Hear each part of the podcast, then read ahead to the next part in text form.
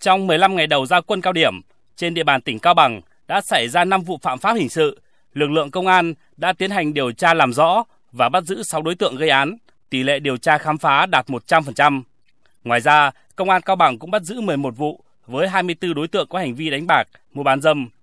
Bắt giữ 34 vụ, 42 đối tượng có hành vi mua bán, tàng trữ trái phép chất ma túy. Phát hiện, bắt giữ 36 vụ, 42 đối tượng vi phạm pháp luật về kinh tế, môi trường, chủ yếu là các hành vi vi phạm như tín dụng đen, vận chuyển pháo nổ, vận chuyển hàng hóa trái phép qua biên giới, kinh doanh hàng hóa, thực phẩm không rõ nguồn gốc xuất xứ. Công an các địa phương cũng vận động thu hồi 24 khẩu súng tự chế, hàng trăm viên đạn cùng các loại vật liệu nổ, linh kiện vũ khí. Cảnh sát giao thông toàn tỉnh tăng cường công tác tuần tra, kiểm soát, đảm bảo trật tự an toàn giao thông, trật tự công cộng. Qua đó đã phát hiện lập biên bản vi phạm hành chính hơn 720 trường hợp.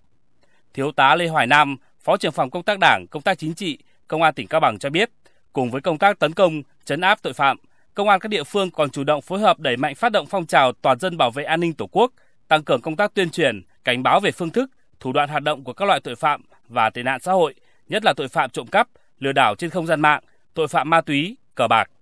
Thì phòng công tác đảng, công tác chính trị quân tỉnh sẽ tiếp tục đẩy mạnh tham mưu với đảng ủy, ban giám đốc quân tỉnh tuyên truyền, phổ biến, giáo dục pháp luật, cảnh báo các cái phương thức, thủ đoạn hoạt động của tội phạm để nhân dân biết, cảnh giác và chủ động phòng ngừa, đấu tranh, phòng chống tội phạm cũng như là chủ động tố giác tội phạm, tệ nạn xã hội và các cái hành vi vi phạm pháp luật để huy động sức mạnh tổng hợp của cả hệ thống chính trị và toàn thể nhân dân tích cực tham gia phòng ngừa, đấu tranh và cũng như là hưởng ứng phong trào toàn dân bảo vệ an ninh tổ quốc.